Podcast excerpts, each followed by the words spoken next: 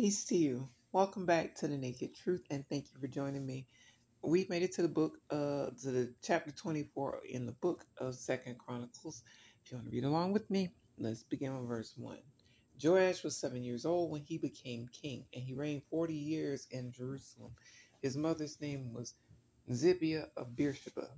So, uh, you see here, what we're reading about is one of the kings that's fulfilling one of the prophecies that were given um, previously in the um, books we've read so far.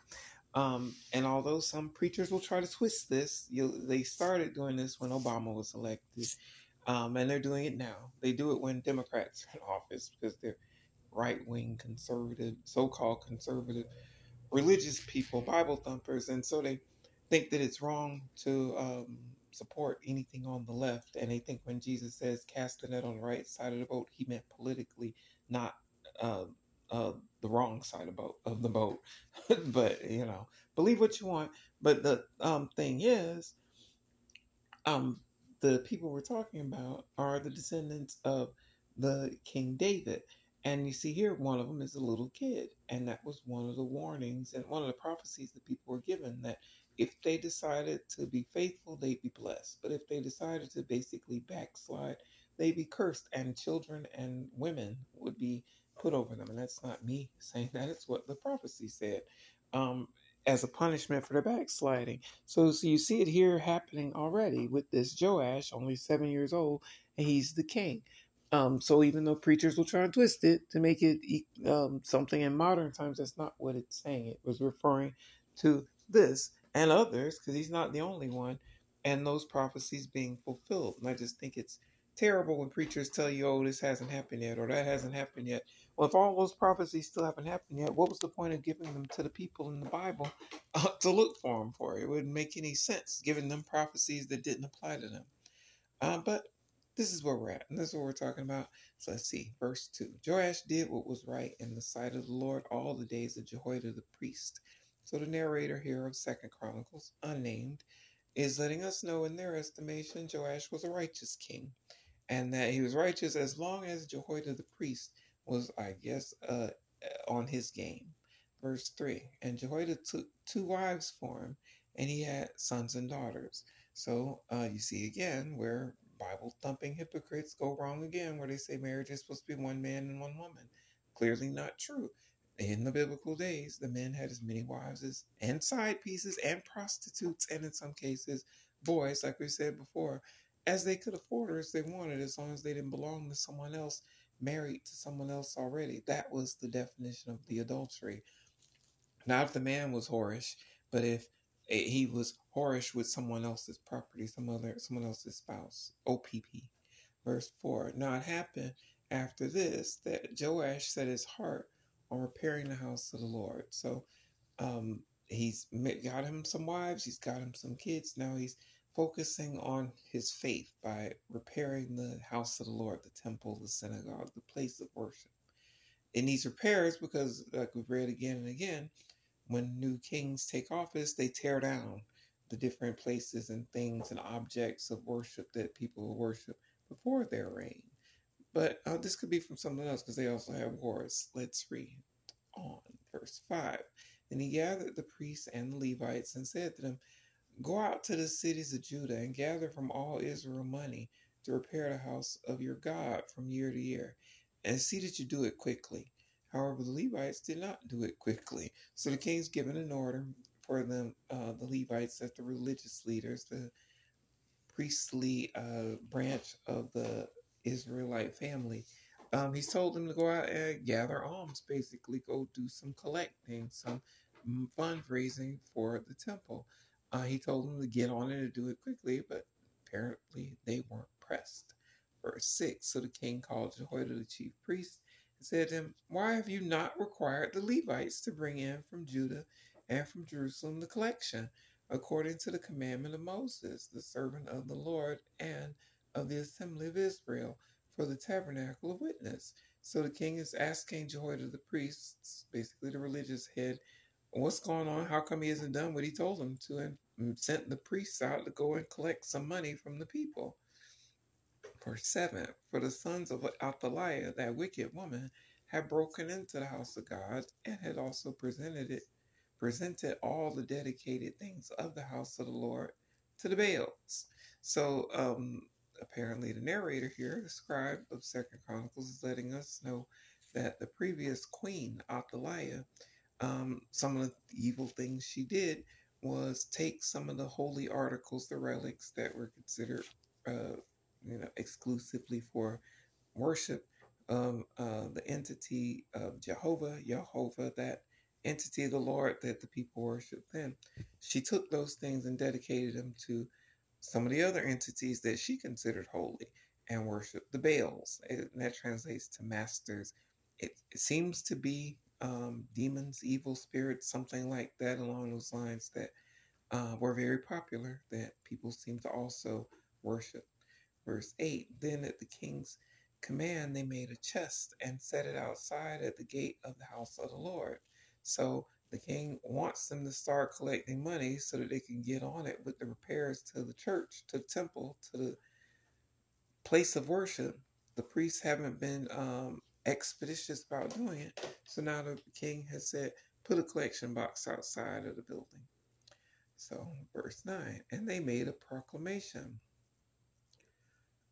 Excuse me, verse 9, and they made a proclamation throughout Judah and Jerusalem to bring to the Lord the collection that Moses, the servant of God, had imposed on Israel in the wilderness. So um, they've set up the collection box and proclaimed uh, basically a taxation is what it amounts to. It's a it's a levy on every person that uh, they have to pay, and it's going to go toward the religion. Um, I forget what exactly it was. Um, they'll probably mention it here. So let's keep reading. Verse 10. And just in case you don't know, Moses is the same Ten Commandments. Moses. Judah is the same um, patriarch, one of the 12 tribe, tribal patriarchs. And Jerusalem is the same Jerusalem that exists in modern times. Verse 10 Then all the leaders and all the people rejoiced, brought their contributions, and put them into the chest until all had given. So it wasn't that the people were stingy about giving, it's just that the uh, they weren't asked yet. Um, so they put the chest up, the collection box out to collect money, and the people are gladly giving to it. Verse 11 So it was at that time when the chest was brought to the king's official by the hand of the Levites, and when they saw that there was much money, that the king's scribe and the high priest's officer came and emptied the chest and took it and returned it to its place. Thus they did day by day and gathered money in abundance. So you see, it's officially become a business. They've turned our Father's house into a marketplace. They've turned the religion into a business. They've made it about collecting money, not about saving souls, not about guiding people to God. It's about enriching themselves, and they see it's very profitable. They put a chest out there and it overflowed. So now they're going to put the chest out regularly, and they've collected money regularly. Excuse me, in abundance, as it says. Verse 12 The king and Jehoiada gave it to those who did the work of the service of the house of the Lord and they hired masons and carpenters to repair the house of the Lord, and also those who worked in iron and bronze to restore the house of the Lord. So the money at this point is going toward the repairs just as it was intended. Verse 13 So the workmen labored, and the work was completed by them. They restored the house of God to its original condition and reinforced it. So um, they've completely uh, refurbished the house of God, the temple, the synagogue, the place of worship. Uh, what's not mentioned here so far is uh, the accounting of the things. I remember when we read previously about the construction projects, they basically did an honor system where they just let the Freemasons, the priests, the people who had access to the treasury freely have access to it and not have any accounting for it. A lot like the military in, in, in America, where they get billions and billions of dollars and nearly 40, 50% of it just goes missing and unaccounted for, and there's no accounting of it. There's no charges taken up against them. There's no uh, slashes in the budget since clearly they don't need it since uh, they're not even able to account for where it's gone. Um, none of that happens. And you see, it's the, it's basically the same thing. Um, that's what we read about previously that there was no accounting for the different masons and whatnot that did the construction. Um, and again, it was basically like basically like an honor system, but not everyone is honorable. In fact, very few people are honorable, no matter how they may appear to be. So it doesn't take much to corrupt people, and you see cases, chests full of money overflowing out of them, um, being donated daily in abundance. How hard would it be for even one of the most righteous or honorable, honest people to not be tempted. It'd be tough not to be tempted by all that money flowing and seeing that the people around you, because no doubt the priests enrich themselves, seeing them enriching themselves with all those donations. It'd be hard, I would think, to be in that environment and not also, just like Congress, start enriching yourself. But maybe, verse 13. I'm sorry, that was verse 13. Verse 14. When they had finished, they brought the rest of the money before the king and Jehoiada. They made from it articles for the house of the Lord, articles for serving and offering, spoons and vessels of gold and silver. And they offered burnt offerings in the house of the Lord continually all the days of Jehoiada. So the money's gone to the service, at least according to what's written here. Excuse me, for the uh, place of worship, the different articles that they minister with, like the spoons and whatnot, the serving articles, the vessels, all of that. They've um, used it toward furnishing the place of worship. Verse 15. Um, but Jehoiada grew old and was full of days, and he died. He was 130 years old when he died. So Jehoiada the priest has passed on, and he passed on at 130 years old, which uh, uh, is another contradiction. After the biblical contradiction, we read reread in Genesis where people like Methuselah were living many hundreds of years. Then we read how after the flood, um, the generation of man would be 120 years. Uh, and now we see now in modern times, sometimes people don't even make it out of their teens.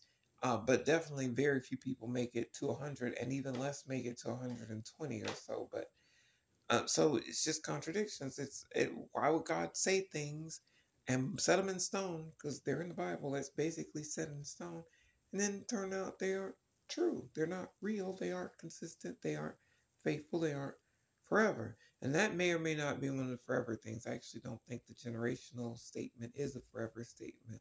It was a statement, though, that that will be the generation of man, basically, that his years would be, I think it was 120, if I remember right.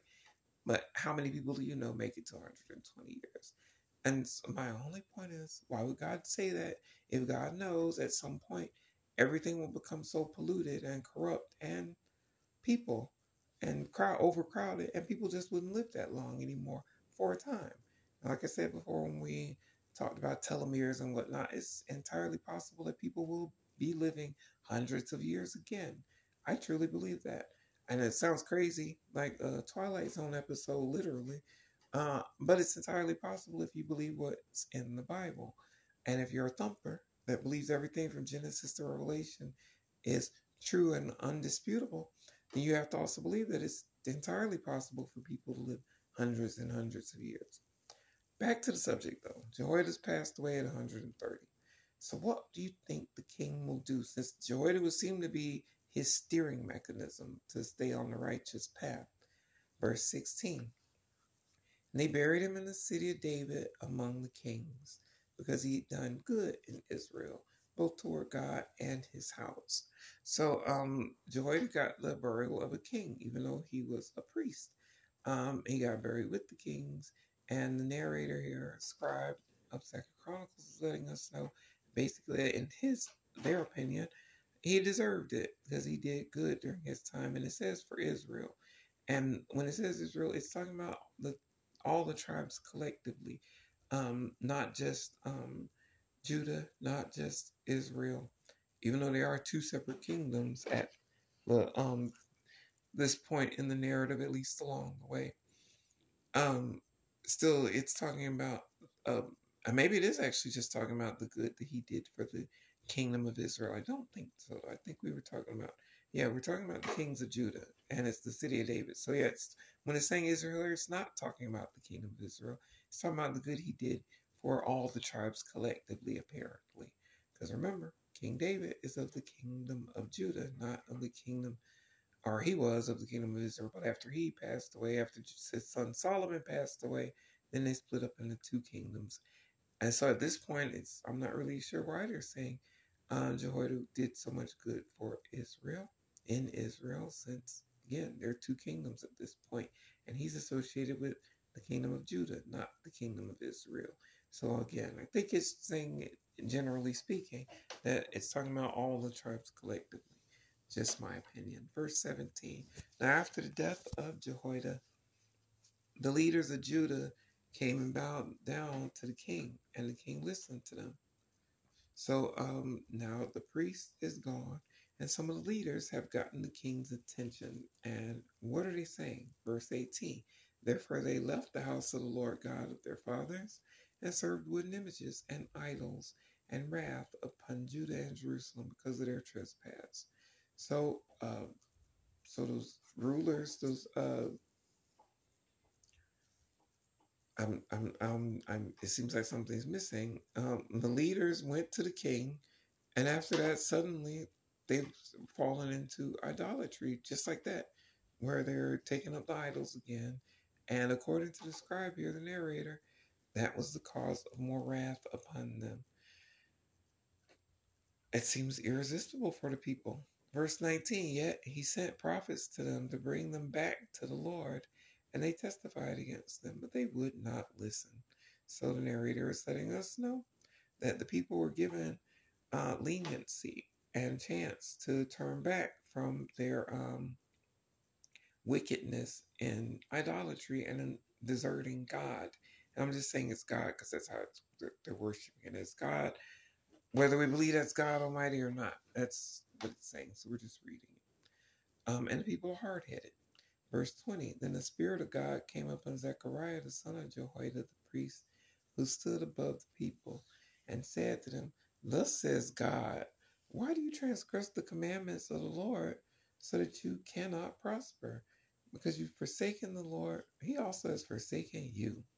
So it seems um, it's saying the Spirit of God came upon Zechariah. So that's like we talked about before when people are induced.